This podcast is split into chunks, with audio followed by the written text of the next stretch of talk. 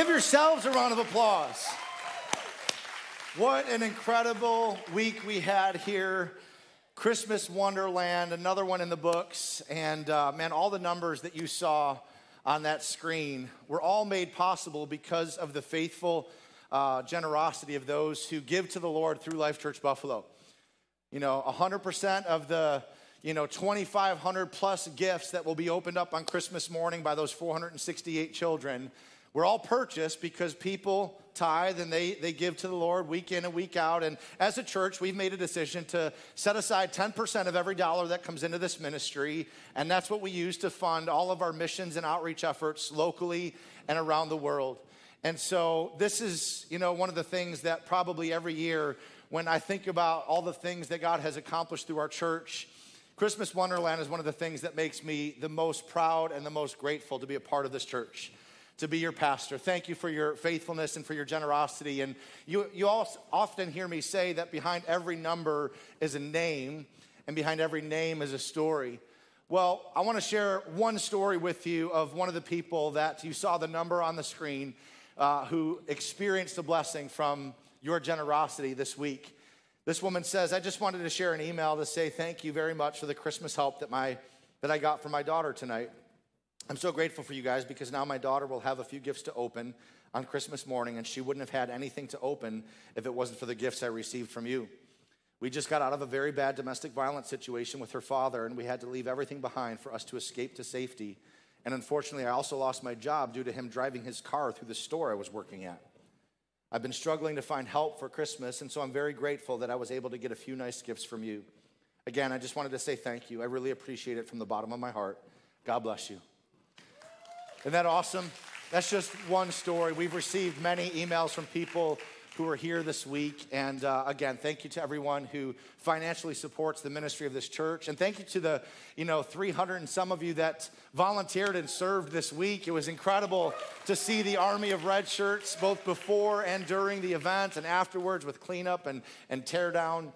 Uh, it was just an awesome week. Today, we are continuing a series I began last week on Advent, something we've never done before. And we learned last week that Advent comes from the Latin word adventus, which is translated from the Greek word parousia, which means an arrival or coming. And so we learned last week that Advent is just as much about looking back to the past at, at Christ's first coming as it is a reminder for us to turn ahead and look forward to his second coming and to ready our hearts for that. And in the same way that people in the Bible were waiting for this promised Messiah to come, we too all have seasons of waiting, and Advent is very much a season of waiting. And we learned last week that while we wait, we have to be reminded of the fact that you are an important part of God's plan. We remember that God's plan is bigger than you or me, that waiting on God is trusting that He has a plan, and it requires that we surrender our plans to Him. And lastly, that even while we wait, God is still working. And so, if you weren't here last week and you missed that message, I would encourage you to catch up with us and watch it on our app or on our YouTube channel. Today, we're going to talk about how do we have hope while we wait? How do we have hope in the waiting? See, hope is a future oriented faith. Hope kind of looks to the future and pulls us into tomorrow, doesn't it? When you think about our lives, even and the things that we hope for, we, we try to get good grades in high school in the hopes that we'll make it into a good college. You know, we, we go to college in the hopes that we'll one day get a good job we, we get a job in the hopes that we will be able to pay off our student loans from college. You know, if you're single, many people hope that they will one day find someone that they could spend the rest of their life with and get married. Yes. That's awesome.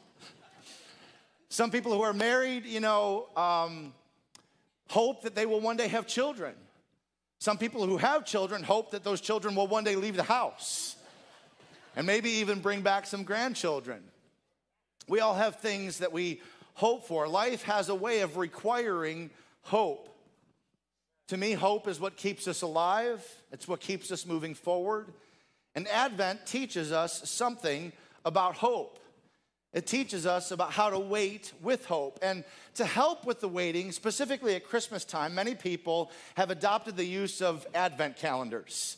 Uh, I shared with you guys last week that prior to my research in doing this uh, series, I really had no context for Advent because I never really heard much about it growing up.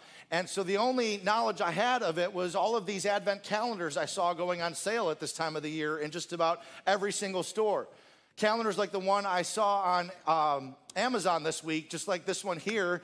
Uh, this was one of the most popular ones that was sponsored by Amazon. In case you're interested and you'd like to buy this, this is only $14.95 on Amazon. You know, 4.4 stars with over 8,000 reviews. You can get three of them for $35 if you want to give some you know, to your kids or grandkids. But, you know, the point of this is that it kind of helps pass the time as you're waiting for Christmas morning. Each day you wake up and you open up another door or a window of this house and you get a chocolate, you get to eat the chocolate, and it helps the, the time pass by. Or like me, I grew up in you know a time when uh, the schools that I went to always had us do a Christmas chain. How many of you know what I'm talking about?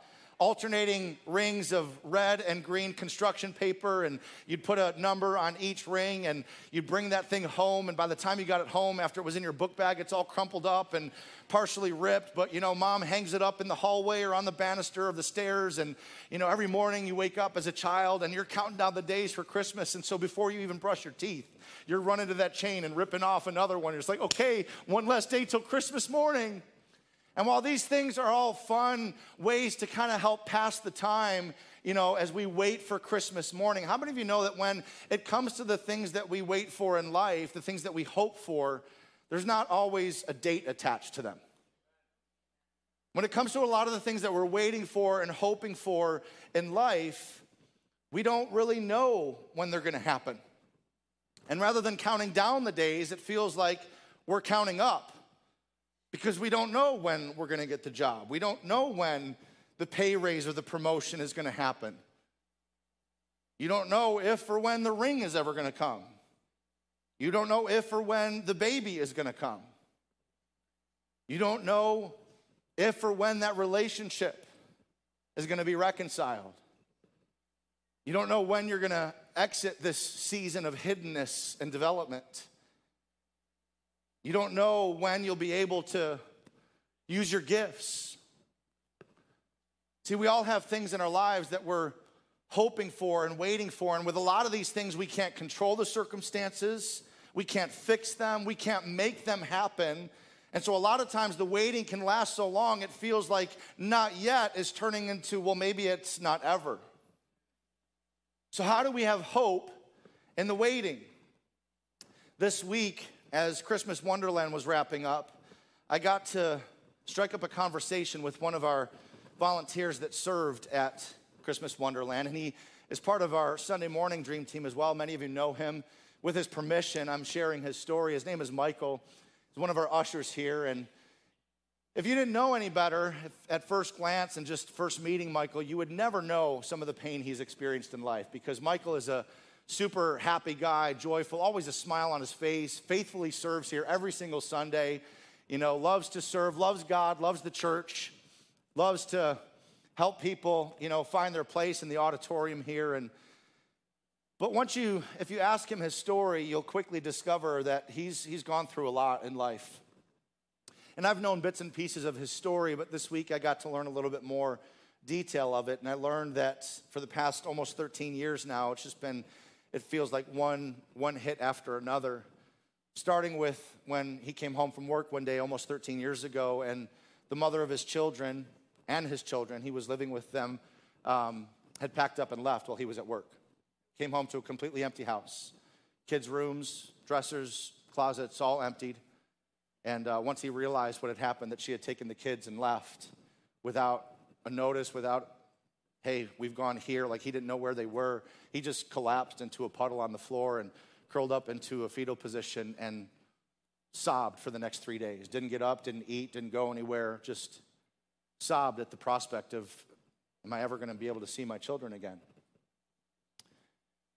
And uh, he would eventually reconnect with the mother of his children and make some arrangements where he would be able to see them on a semi regular basis. And so things sort of stabilized there. And he would eventually meet another woman who he would marry. She would become his wife. And unfortunately, that marriage would become anything but, you know, a restoration story for Michael. Because um, it was just a rocky relationship. And she would leave him not one time, not two times, not three times, but four times. She left him. First three times, you know, Michael kept believing, hoping, praying that she would come back, begging, you know, I'll do anything, counseling, whatever. Like, and after the fourth time, it just got to be too painful where he was like, you know what, if you want to leave, I can't do this anymore. And then the hardest part of his story for me when he was sharing it with me was the fact that three and a half years ago now, uh, I think it was January of 2020, he told me that his kids, who are now, I think, 14 and 17, um, but three and a half years ago, they basically came to him and said, Dad, we don't, we don't want to see you anymore. We don't want to talk to you anymore. We don't want a relationship with you. We don't, we don't want you in our lives anymore. And he initially, you know, tried to contest it through the courts. They had been being fed a lot of false information from their mother, and it was just, you know, very volatile. And eventually, at the advice of his attorney, he decided to relinquish custody. And for three and a half years, he hasn't heard a word from his kids. As a dad, I can't even imagine the kind of pain um, that that would be to have the children that you brought into this world, that you've loved on, that you've provided for, that you've prayed for, tell you that they don't want you, they don't want relationship with you. And see, Michael is, in essence, saving a seat for his two daughters, saving a seat for them in his life that, you know, he's praying and hoping that God will one day provide an opportunity for these relationships to be restored, praying for an opportunity to have them come to church with him one day, even, and sit next to him and to see what he gets to be a part of week in and week out.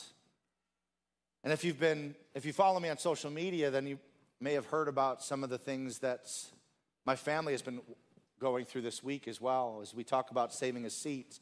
My mom's husband, Jimmy, um, was rushed to the hospital Monday night was very dire and wasn't sure what was going to happen. And initially, they, they were fearing that it was a ruptured aneurysm and that he had a brain bleed. Um, the next day, after some scans, uh, they changed the diagnosis and said, actually, we think it might be his kidney cancer that he had removed several years back that had metastasized, and now there was a tumor in his brain that was bleeding that was going to require uh, brain surgery. We were scared. The next day, more scans, another change diagnosis, and we're like, actually, we're, it might not be cancerous. We're like, okay, but it still it looks like it's a benign tumor that will still need to be operated on to be removed.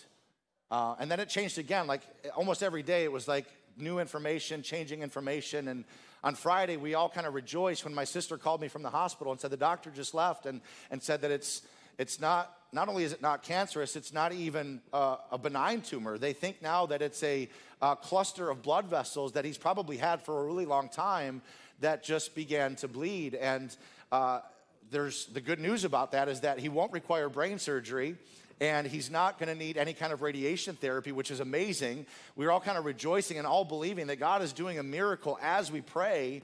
Now, he's not out of the woods yet. I mean, he's still got some um, hurdles to overcome. He's still in the hospital. Um, but as a family, we are all praying and believing that by Christmas time, you know, Jimmy will have a seat at the table. We're believing that he's going to come out of the hospital and be fully healed and fully restored. But when I, I listen to Michael's story and I think about what's happening with, with Jimmy, um, I don't know that I'll ever look at an empty seat the same way again. See, because to me, empty seats are now a symbol of hope. You know, every Sunday morning I, I come to church, I have a ritual. I, I call it my, my pregame ritual. It's my Sunday morning routine. And, you know, I wake up really early. My first alarm usually goes off around 4.15. And I try to be the first one to church. Most mornings, most Sundays I am. Some Sundays, this Sunday I was not. Um, I usually get here by around 6 o'clock. And the first thing I do uh, after I drop my stuff off in my office is to come into this room and walk up and down every single aisle and lay hands on every single chair and pray for the people that will sit in those chairs. I pray for you every Sunday that God would meet you where you're at, that He would speak to you, that you would experience His presence, His power, that, uh, you know, that God would provide you whatever it is you're, you're looking for, that He would show Himself faithful to you. Um, but after hearing Michael's story this week, I'm realizing that while I pray for those chairs, while I pray for you, many of you are sitting on those chairs right now. I'm also praying for the people that aren't here, the empty chairs that represent people in your life that you're hoping for and waiting for will one day be sitting next to you. See, we all have, to me, this, this empty seat is now a symbol of hope. Every time you save a seat for someone that you're hoping for and praying for and believing for, it's like Advent, a season of expectation, a symbol of hope. And we all have empty seats in our lives.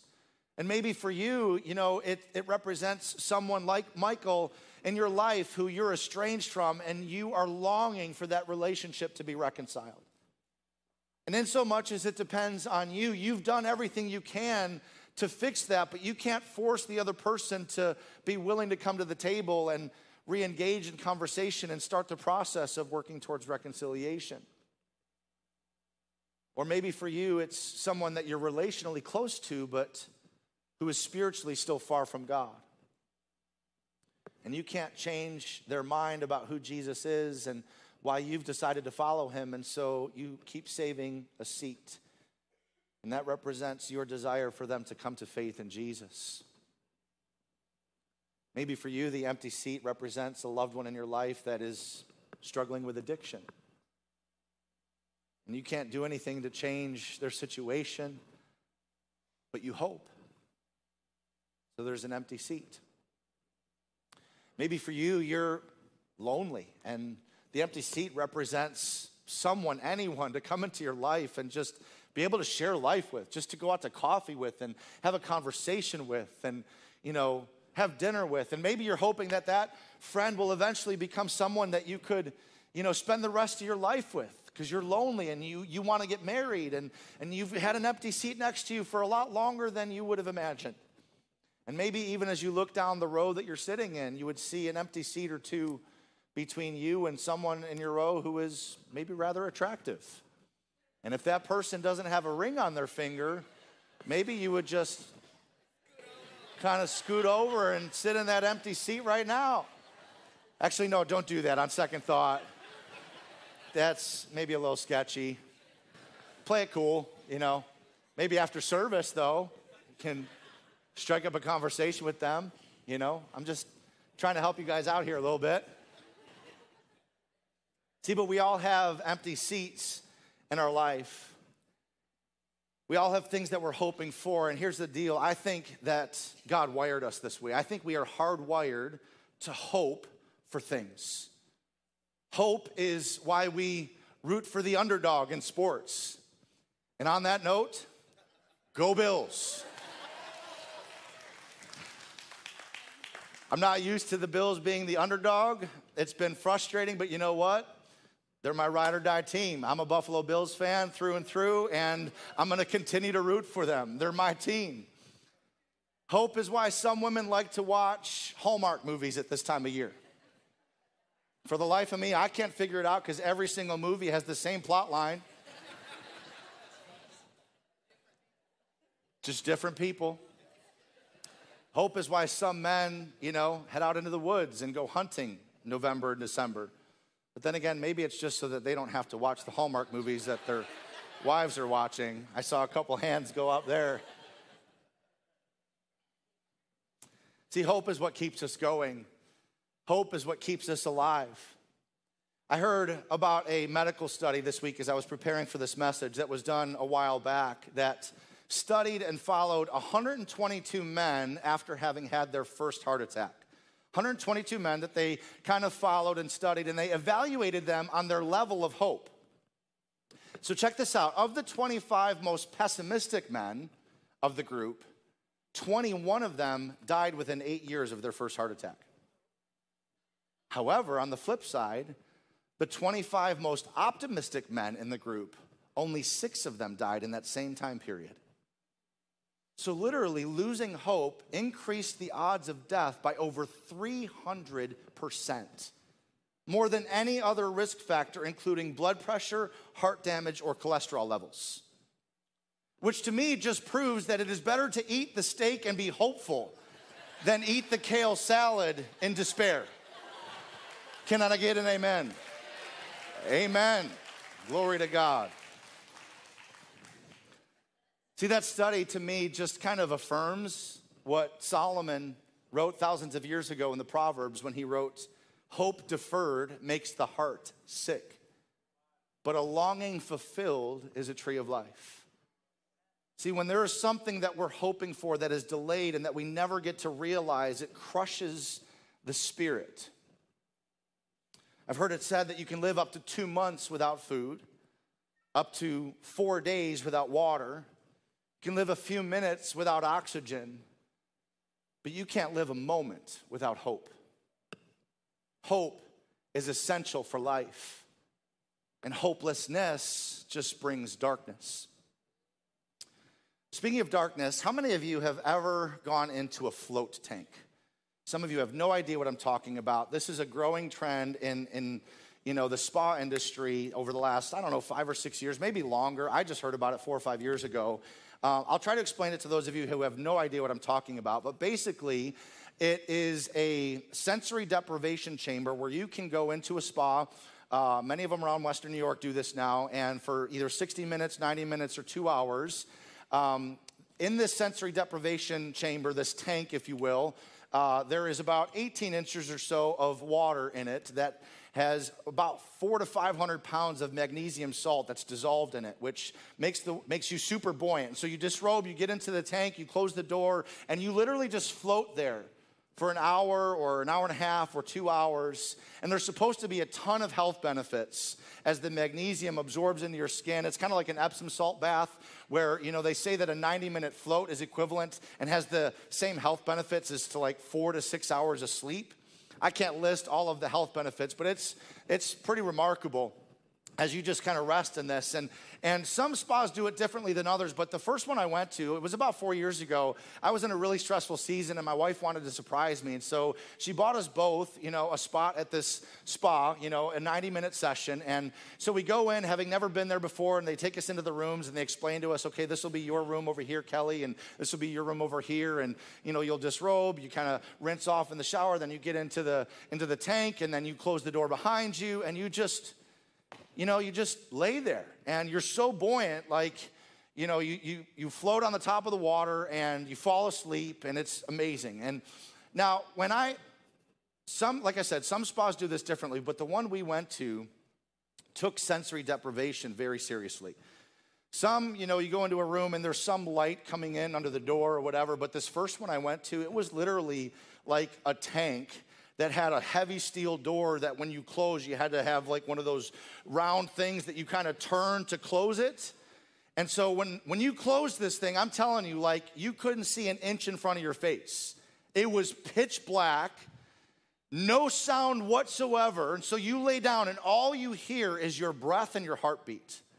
And how many of you know that when there is no other sounds at all, your heartbeat is really loud? But for me, like being in pitch black darkness, like shutting the world out, I was in heaven. I was like, oh, this is amazing. When I got out, I asked Kelly, I'm like, what'd you think? Wasn't that amazing? She's like, no, I hated it. She's like, as soon as I shut the door and it was pitch black, I instantly got anxiety. And so she goes, I had to op- I had to keep the door open a little bit to let some light in because in the darkness it just felt like you know the room was closing in and i just i couldn't handle it. And when the bible talks about hopelessness it uses the analogy of darkness a lot because for a lot of people when they are hopeless it feels like you're in complete darkness. You can't get your bearings straight. You feel all alone. You feel like the world is caving in on you. It's darkness.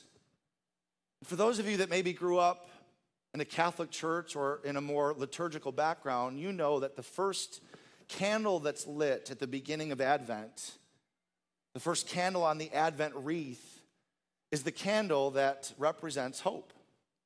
It's actually called the hope candle or the prophet's candle.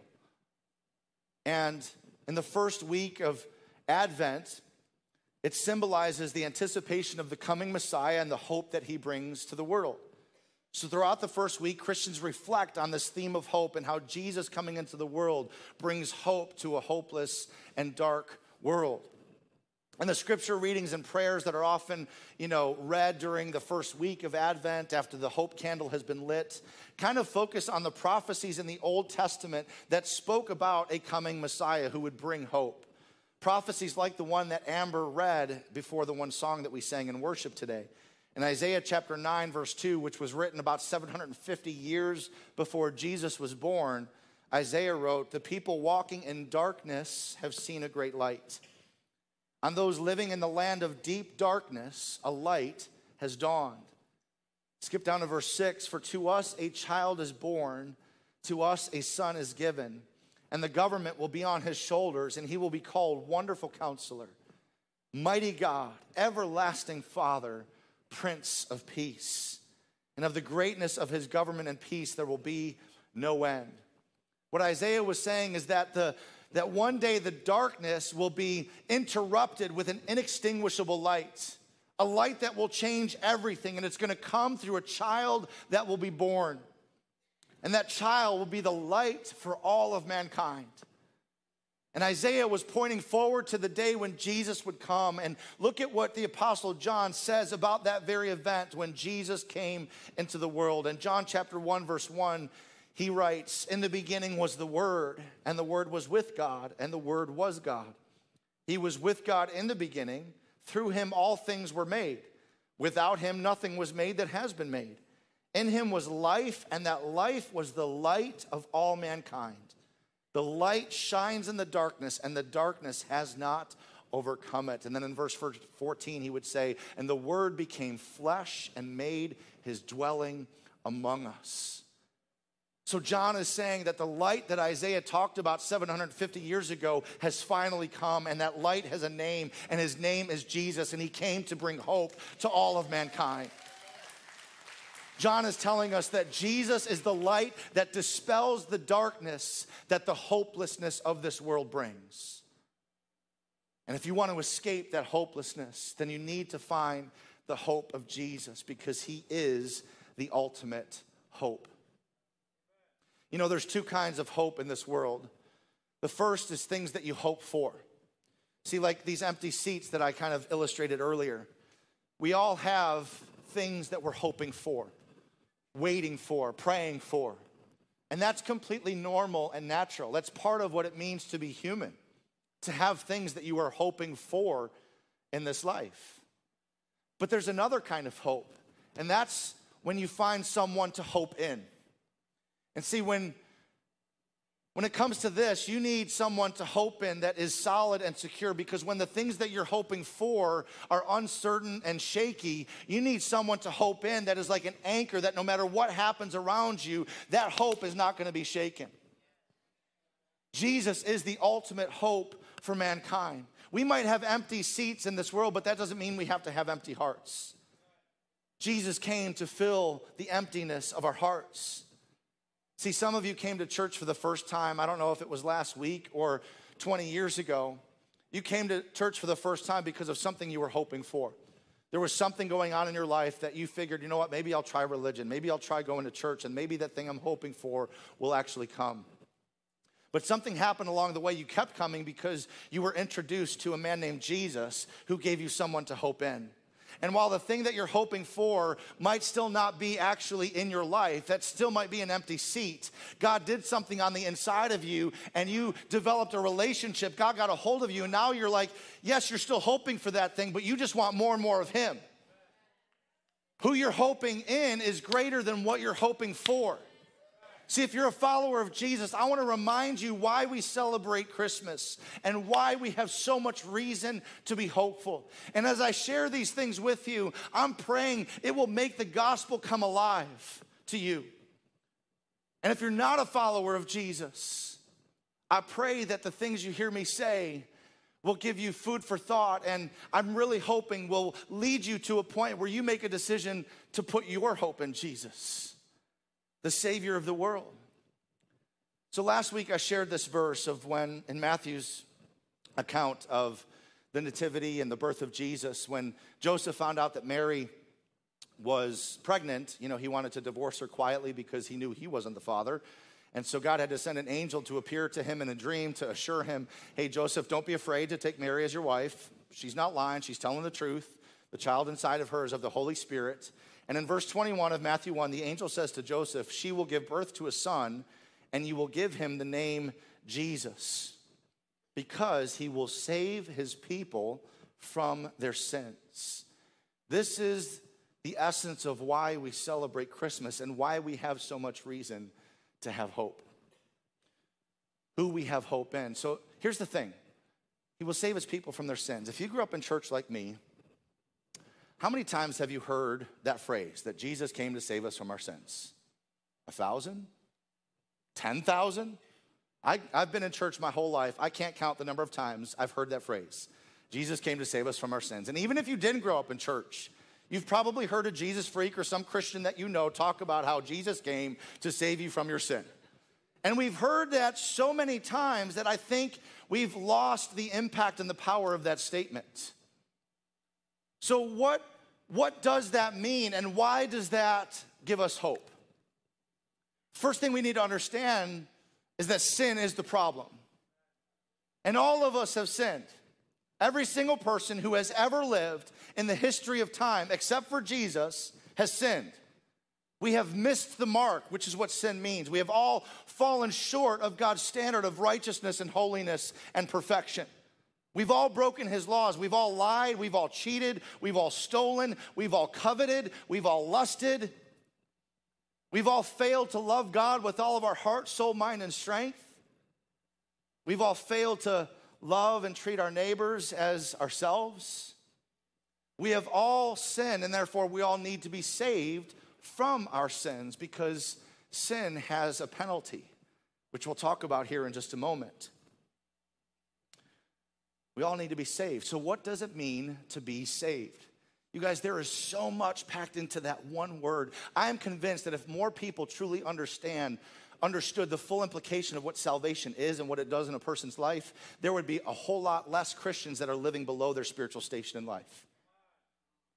See, because as heirs of God and co heirs with Christ, we have access to every spiritual blessing that He has in His spiritual storehouses. And there is not an area of your life that won't be impacted when you grow in your knowledge and in your understanding of what it means to be saved.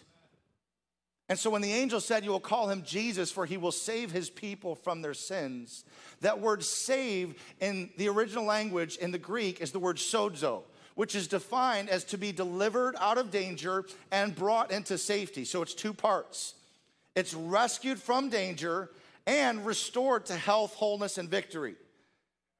It's two parts. You're saved from something for something or to something. Salvation isn't just one side of the spectrum, it's about also reaching the other. It's comprehensive. Look at what the Apostle Paul writes about our salvation in Ephesians chapter 2. He says, For it is by grace you have been saved through faith. And this is not from yourselves, it is the gift of God, not by works, so that no one can boast. For we are God's handiwork, created in Christ Jesus to do good works, which God prepared in advance for us to do. So listen to this we're saved by grace, through faith, for good works. We are not saved by our good works regardless of what any priest or, or church might say, but we are saved for good works. The process and the order is important. See, grace is accessed through faith, not by works. Grace is receiving something that you did nothing to earn, that you did not deserve. If you try to earn grace through good works and by being a good person, then it's not grace anymore because then you had something to do with it. And the whole point is that you don't. It's God's free gift to you. You can't earn it. Grace is unmerited favor. But religion will try to convince you to access grace through your good works. That what you do or don't do determines whether or not you're actually going to get into heaven. And religion will kill you because it will keep you trying to earn what you have already been freely given through grace in Jesus Christ.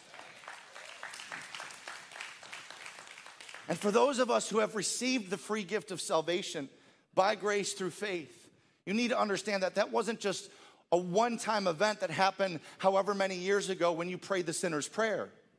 That's, that may be when it began, but you need to understand that you are still currently being saved and your salvation will be fully realized at some point in the future.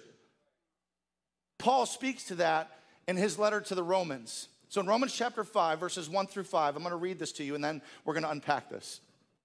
Paul writes, Therefore, since we have been justified through faith, past tense, we have peace with God through our Lord Jesus Christ, through whom we have gained access by faith into this grace in which we now stand, present. And we boast in the hope of the glory of God. So he's speaking about a hope of something future. Not only so, but we also glory in our sufferings right now because we know that suffering produces perseverance, and perseverance produces character, and character produces hope. And I love this. He says, Hope does not put us to shame. Why? Because God's love has been poured out into our hearts through the Holy Spirit who's been given to us. Salvation is past, present, and future. I want to show you this because this is the reason I hope in Jesus. And as I share with you the reasons I hope in Jesus, I'm, man, I'm praying for those of you who've been Christians for 50 years and have lost your passion and excitement for the good news of the gospel of Jesus Christ. I pray that this would be reignited in you. And as if you're not a follower of Jesus, I pray that as you hear about the reasons why I've decided to hope in Jesus, that you will come to a point where you're like, mm, this sounds really good. I, I want to put my hope in Jesus too. It's the reason he came. It's the reason we celebrate at Christmas. It's the reason we have hope. The first reason I have hope in Jesus is because he has saved me from the penalty of sin. I hope in Jesus because he has saved me from the penalty of sin. See, in the next chapter, uh, Paul writes that the penalty or the wages of sin is death, is spiritual death and separation from God. And so, because all of us have sinned, all of us are doomed for an eternity separated from God unless the payment or the penalty of our sin is dealt with. See, but those who have put their hope and faith and trust in Jesus have been justified, Paul writes. Past tense. And justification is a legal term that means acquittal. It means that we have been released from having to pay the debt that we owed because of our sin. The moment I repented of my sins and put my faith in Jesus, who paid for my sins by dying on the cross, that penalty for my sin was removed from me. And now, when God looks at me, he sees someone that it's just as if I'd never sinned. So, it's a great way for you to remember what the word justified means. That because of my trust in Jesus, I, it's just as if I'd never sinned, or just as if I'd always obeyed. And so when the enemy, you know, listen, I follow Jesus, I hope in Jesus because my past is absolved now. If you trust in Jesus, your sins, all of the things that you have done in the past has been forgiven. And if your past is anything like mine, that is really, really, really, really, really good news. Because the enemy is going to come and try to convince you that you're not worthy of God's grace, that you shouldn't be in church because, man, you're a sinner and you're, you know, he knows all your mistakes and he calls you by them. He says, You're an addict, you're a liar, you're a, you're a thief, you're lazy. And it becomes what he calls you, it becomes your identity according to the accuser, Satan. But God knows all of your mistakes, and yet he calls you son or daughter because your sins, the payment, the, the penalty of your sins has been wiped away. Oh, that's good. Come on, somebody. In Ephesians chapter 2, Paul writes this As for you, you were dead in the transgressions and sins in which you used to live when you followed the ways of this world. But because of his great love for us, God, who is rich in mercy, made us alive with Christ, even when we were dead in our transgressions. It is by grace you have been saved, past tense. God, who is rich in mercy, saved you from the penalty of your sin, spiritual death and separation from Him when you believed in Him.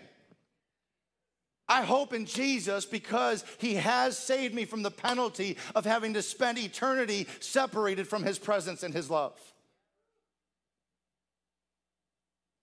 See, at a moment in the past, when you believed, God saved you. He gave you a new identity. He says, You're my son. You're my daughter. You're now not the sum total of the mistakes you've made because those are all gone. As far as the east is from the west, so far does He remove your sins from you and He casts them into the sea of forgetfulness. I hope in Jesus because He has saved me from the penalty of sin, separation from God. Number two, I hope in Jesus because He will one day save me from the presence of sin. So, in the passage that we read earlier, in, in, verse 2, Paul writes this We boast in the hope of the glory of God. The future aspect of our salvation is what's known as glorification. So, I'm gonna teach you guys a little bit of theology. If you're taking notes, you can impress your friends with these 50 cent theological terms. All right, the first one was justification, the future aspect is glorification. This is the moment when we receive, like, the promise of our salvation when God delivers us once and forevermore from the very presence of sin, when we get to spend an eternity of incomprehensible joy in His glory, when we receive our glorified bodies. I'm talking about heaven here. Forever in His presence. Paul calls this the hope of salvation in 1 Thessalonians 5. And hope implies future.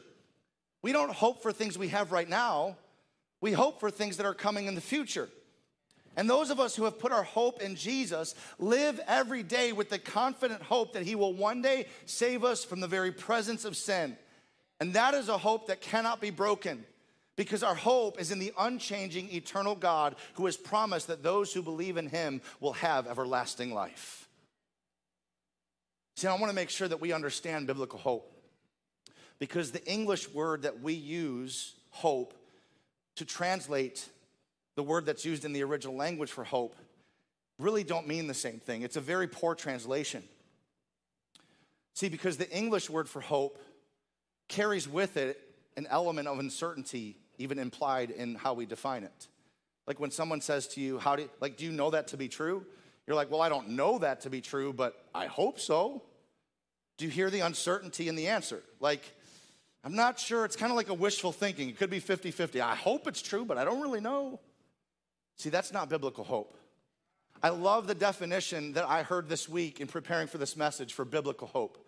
Biblical hope is a life shaping certainty of something that has not happened yet, but you know will. Biblical hope is a confident expectation. And you know it will happen because the one who has conquered death, the one who is called faithful and true, the one who cannot lie, said it will happen. So we can have a confident expectation that we will spend eternity with him because Jesus proved who he claimed to be when he walked out of that tomb. If somebody can predict their own death, burial, and resurrection and then follow through with that, I'm gonna put my trust in him. I love that, a life shaping certainty of something that hasn't happened yet, but you know will. That's the hope we have as believers. Look at what John, look at what Jesus told John. And speaking of this, this hope of glory, of heaven one day. Revelation 21, 3 to 4, I heard a loud voice from the throne saying, Look, God's dwelling place is now among the people, and he will dwell with them. They will be his people, and God himself will be with them and be their God. And he will wipe every tear from their eyes. There will be no more death, or mourning, or crying, or pain, for the old order of things has passed away. I don't know about you, but oh my gosh, how I long for that day when He will wipe away every tear. When there will be no more sickness or sorrow or suffering or pain, for the old order of things has passed away. You know what the old order of things is? Sin.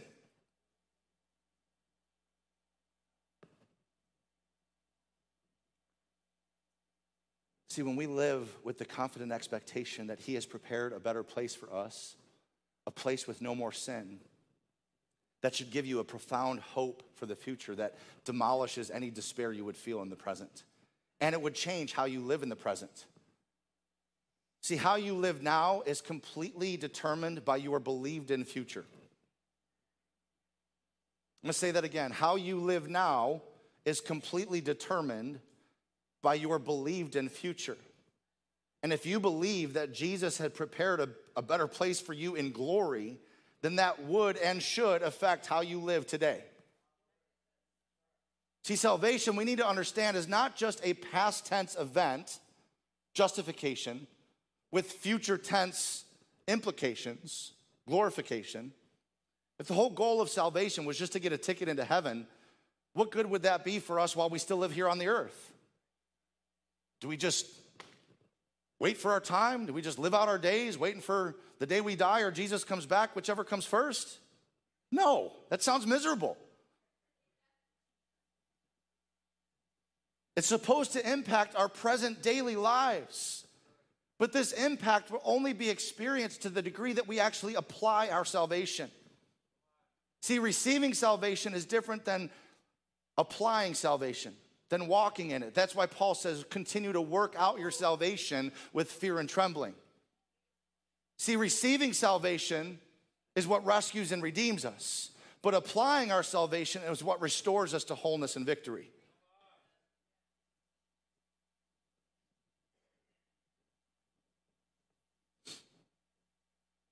So I hope in Jesus because he has saved me from the penalty of sin. He will save me one day from the presence of sin. And number three, I hope in Jesus because he is saving me from the power of sin right now. And that is good news.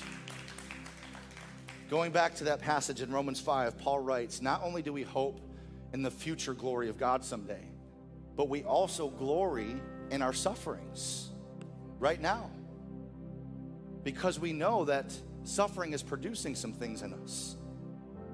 It's producing perseverance, and perseverance produces character, and character produces hope. And this hope will not put us to shame because God's love has been poured out into our hearts through the Holy Spirit who's been given to us. See, there's a suffering in the waiting, isn't there? There's a suffering in the meantime.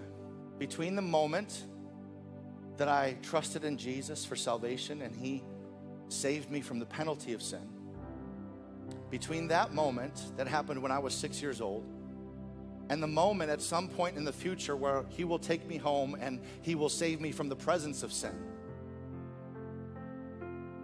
In between those two moments, there's a lot of suffering that we have to experience in this life, suffering that is the result of sin. Because sin produces suffering. All brokenness that we experience in this life, broken relationships, addiction, all of those things is a result of sin. And there's a suffering in the waiting in the meantime. But when we hope in Jesus, that suffering is not wasted. It's producing something in us perseverance and character and hope. And it's a hope that will not put us to shame because God's love has been poured out into our hearts through the Holy Spirit who has been given to us. See, Paul is telling us that the moment you placed your faith in Jesus here, we have to understand this as believers, okay? The moment you said, Yes, Jesus, I trust you, I believe you're the Son of God, that you died for my sin, I ask you to forgive me of my sin. At that moment, when you are justified, the Holy Spirit comes and lives inside of you. It's called the indwelling presence of the Holy Spirit. He's given to you as a deposit, as a sign and a seal of what's to come. And from that moment on until the moment of glorification, He begins to work in you, delivering you and saving you from the power of sin. That's why I hope in Jesus. That's why it's good news that Jesus came 2,000 years ago to save people from their sin, not just the penalty of sin. That's just one small portion of our salvation but He is right now saving me from the power of sin. I don't have to be a slave anymore to my sinful desires. Salvation is a present process, which Paul talks about in Romans 8, a couple chapters later. He says, Therefore, there is now no condemnation for those who are in Christ Jesus because because through Christ Jesus, the law of the Spirit who now lives in you, the law of the Spirit of, who gives life, has set you free from the law of sin and death. Now, does that mean you're not going to struggle with sin anymore? I wish. I still struggle. Anybody who's a believer in Jesus will tell you that they still struggle with sin. As long as we have this body of flesh, we will always struggle with a proclivity and a bent towards sin. But now we have a power inside of us called the Holy Spirit of God, the same Spirit that raised Jesus from the dead. who is saving you from the power of sin.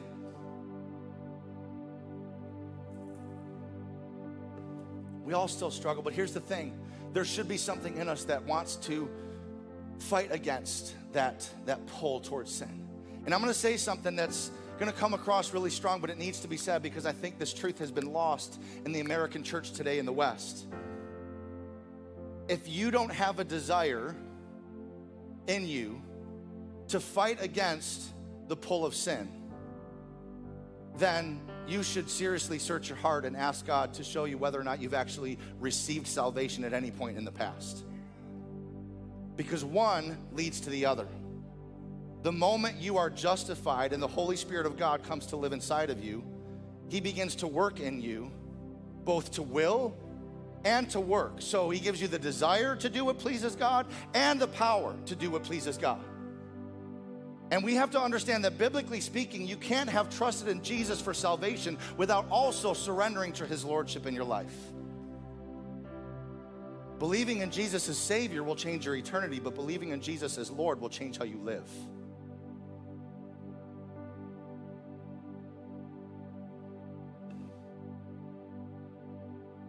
And when we trust in Jesus, the third person of the Trinity, God Almighty, the Holy Spirit of God comes to live inside of your spirit and begins to save you every day from the power of sin. Look a little bit later in chapter 5, where Paul writes, Since we have now been justified by his blood, how much more shall we be saved from God's wrath through him? For if, while we were God's enemies, we were reconciled, past tense, to him through the death of his son, how much more, having been reconciled, shall we be saved, present through his life? This was written to Christians. They were already saved. So there is an ongoing work of salvation over the power of sin that we need to gain a, a better understanding of. Having been justified, past tense, by belief in his sacrificial death, we are declared righteous. But our salvation doesn't stop at the foot of the cross. If you're amazed at what his death accomplished for you, Paul is saying, how much more will be accomplished through his life because now the Holy Spirit that gives life is inside of you. And his love has been poured out into your hearts, and now you have a power that's not your own to fight against the temptation and the power of sin. Come on, somebody. Whoa!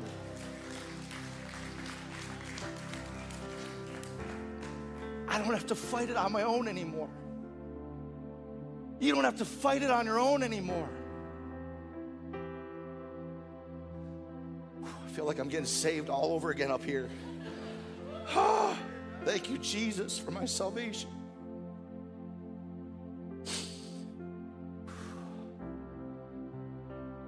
I'm so grateful.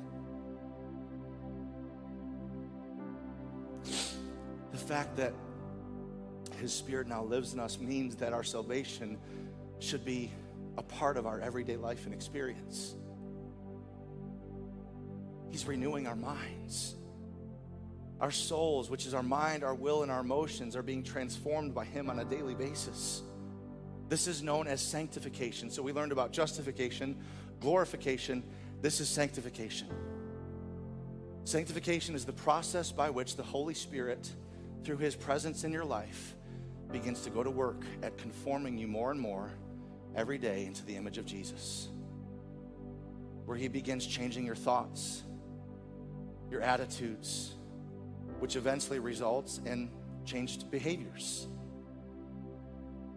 And we participate in this process through our spiritual disciplines, through you know being in his word, through being in prayer, through being in Christian community by yielding, making the decision every day when we wake up, okay, God, I die to myself today and I choose to pick up my cross and follow you. Holy Spirit, have your way in me. But at the end of the day, yes, we participate in the process, but He's the one that does the work. It is God who works in you both to will and to work for His good pleasure. So He does the heavy lifting. And one of the things that the Holy Spirit does in us in this process of sanctification as He saves us from the power of sin is to reveal to us some of the things that we have put our hope in that aren't Him. See, because a lot of us put our hope in a lot of things, and you can put your hope in money, you can put your hope in success, You can put your hope in relationships. You can put your hope in sex.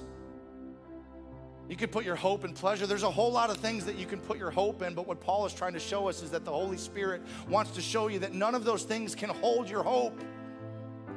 Only Jesus is solid and secure and can hold your hope. So, what are you hoping for this Christmas season? Or maybe a better question is who have you put your hope in? What have you been putting your hope in? Getting back to Michael's story, he still has two empty seats. He still has things he's hoping for. He wants his relationship with his daughters to be restored. And I believe God can do that. I'm standing and praying and believing with him that God will do that. But I don't know if it will happen or when it will happen. But the amazing thing about Michael's story is that as I was talking to him on the phone the other night, he said to me through tears that even though I haven't yet received the thing that I'm asking God for, that I've been waiting for, that I'm hoping for, I still have joy in my life because I hope in Jesus. See, even though he still has an empty seat, God has filled his empty heart because who he's hoping in is greater than what he's hoping for. We're still hoping that Jimmy will come home for Christmas. But while we wait for the empty seat to be filled, how do we wait? So, for those of you that have you know, an empty seat in your life, and it's been the thing that has kept you from even trusting in God because you know what? If God were real, He would do this for me.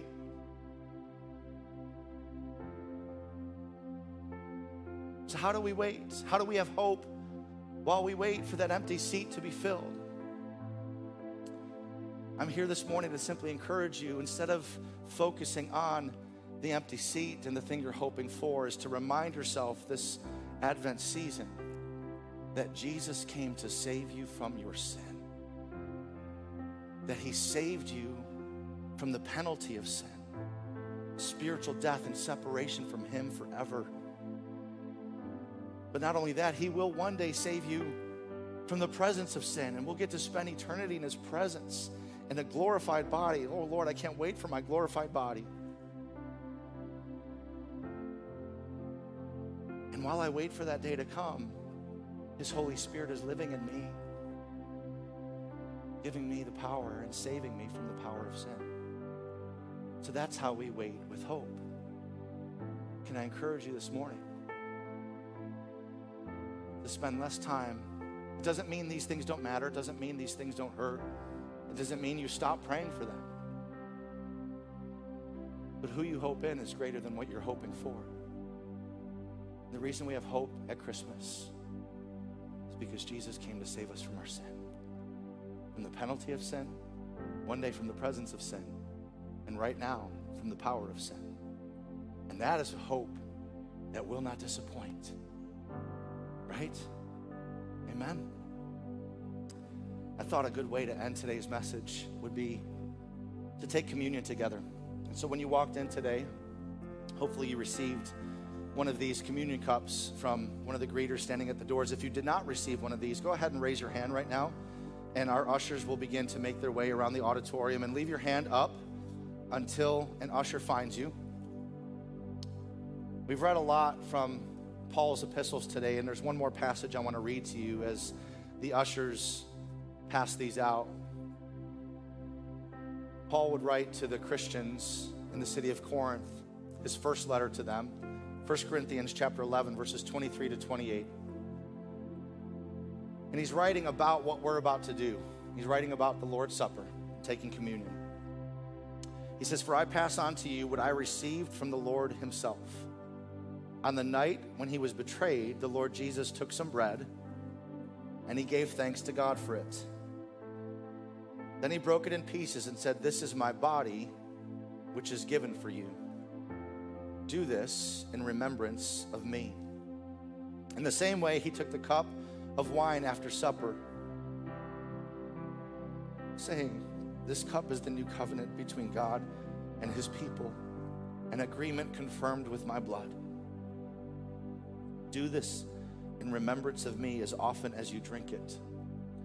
And then look at this next verse. This is the verse that, this is the reason I chose this passage to read to you as we take communion. Every time you eat this bread and drink this cup, you are announcing the Lord's death until he comes again. So, Advent and communion is about remembering what Jesus has done. But as we do this, it's also announcing what he did until he comes again. It's looking back and it's looking ahead. It's announcing the Lord's death to those around us, our brothers and sisters who are in the same season of waiting and suffering and having to deal with sin and all the garbage that sin brings. We're announcing the Lord's death and the power of salvation until He comes again. It's a reminder to have hope because God is a promise keeping God and He is coming again. That's why we do communion to remember what He did in purchasing our salvation, to save us from the penalty of sin, but it's also to look ahead and proclaim the Lord's death until He comes again. But this isn't something we should do lightly. In fact, in the next verse, Paul writes Anyone who eats this bread or drinks this cup of the Lord unworthily is guilty of sinning against the body and blood of the Lord. That is why you should examine yourself before eating the bread and drinking the cup. And so this morning, I want to do just that. I want to provide us an opportunity in a moment of silence to examine ourselves.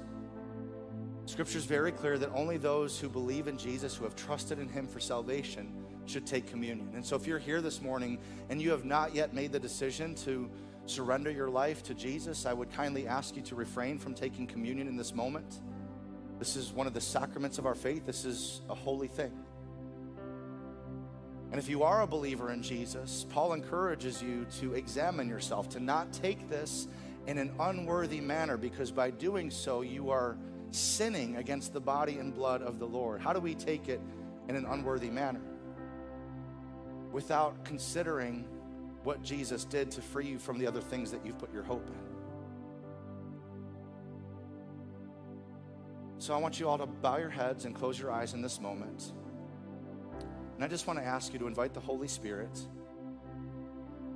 to reveal to you and speak to you about anything that you've been hoping for or anyone that you've been hoping in that has pulled your attention away from the only one who's worthy of holding on to your hope, and that's Jesus.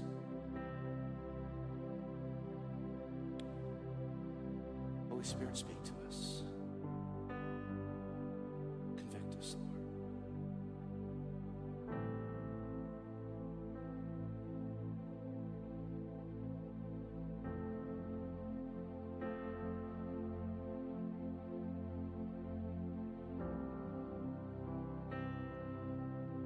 Go ahead and peel back the cellophane seal and grab the wafer?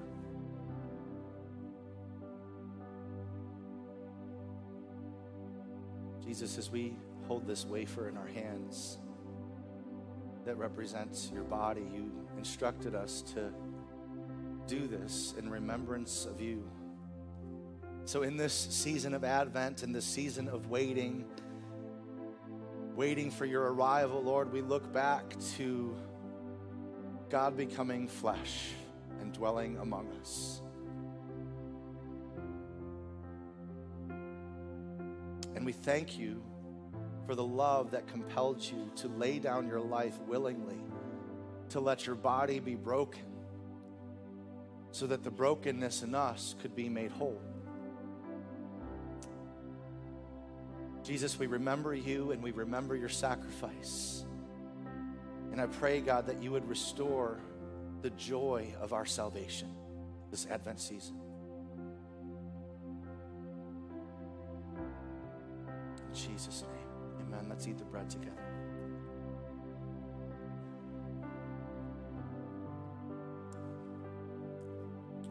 Now go ahead and peel back the foil seal.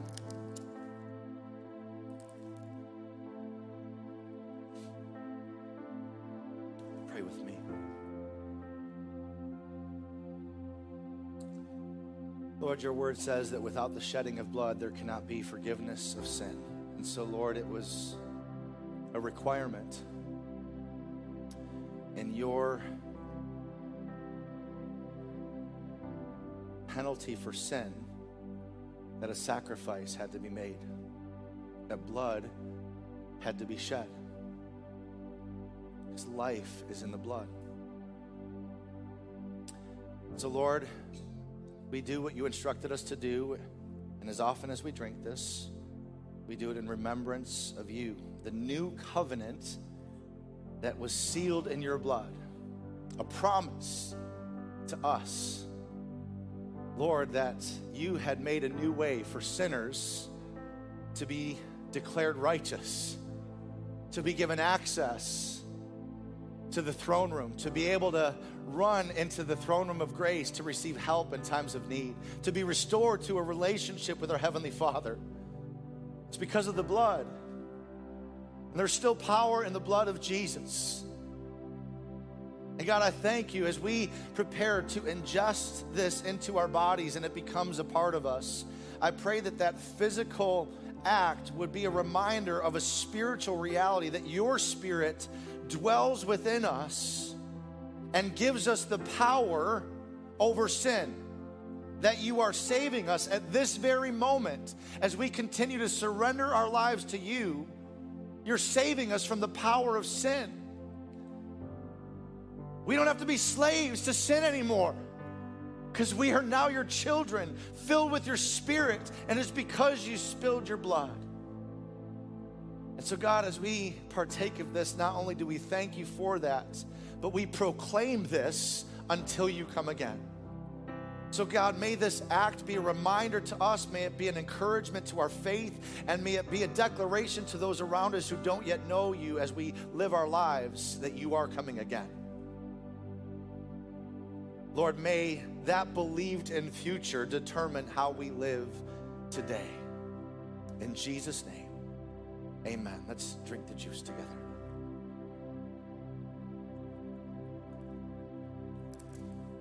Now, with all heads bowed and eyes still closed, I want to ask one more question as we continue to pray. Maybe you're here this morning and you've never heard the gospel explained that way. Maybe you've never understood why it was so important that Jesus had to come to save people from sin. Maybe you didn't know what sin was and what salvation was.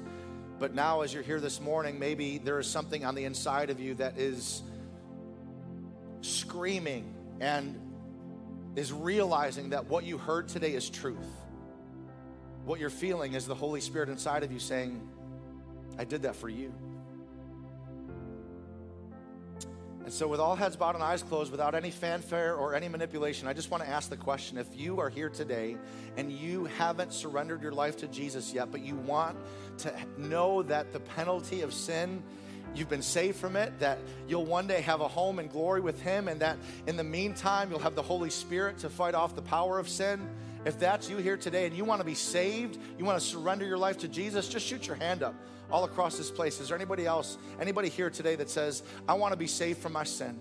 I want to know that I have a home in heaven one day. I'm a sinner and I need a Savior. Is there anybody here? I know that's not a popular message in, in this culture today.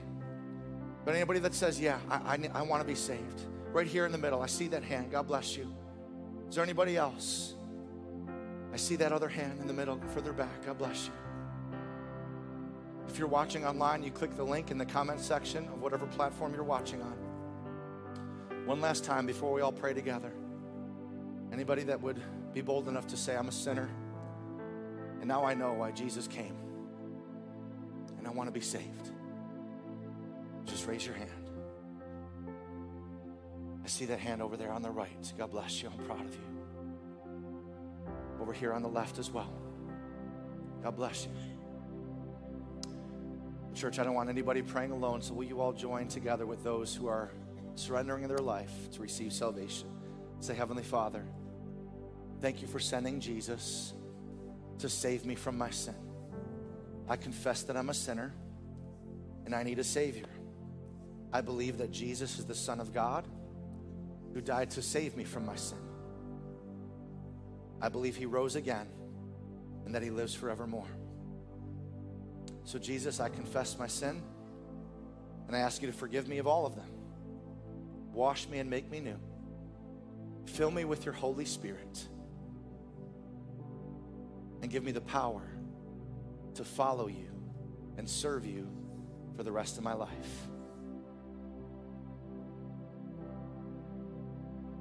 Say these words say, Jesus, I give you my life.